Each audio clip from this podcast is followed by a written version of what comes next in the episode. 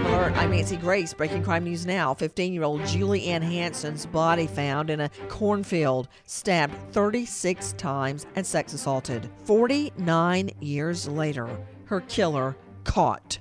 Now, 76 year old Barry Lee Whelpley arrested.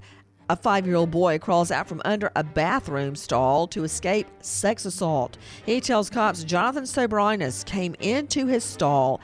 The 26 year old perp facing multiple charges with this crime alert. I'm Nancy Grace. All that online activity can mean exposing your personal information. In fact, 64% of adults admit to risking online privacy for convenience. And there's a victim of identity theft every three seconds. No one can prevent all cybercrime or identity theft, but you can help keep your digital life safe with Norton 360 with Lifelock. This week only is the Better Than Black Friday sale. Save up to 45% off your first year at norton.com/join. Sale ends June 13th.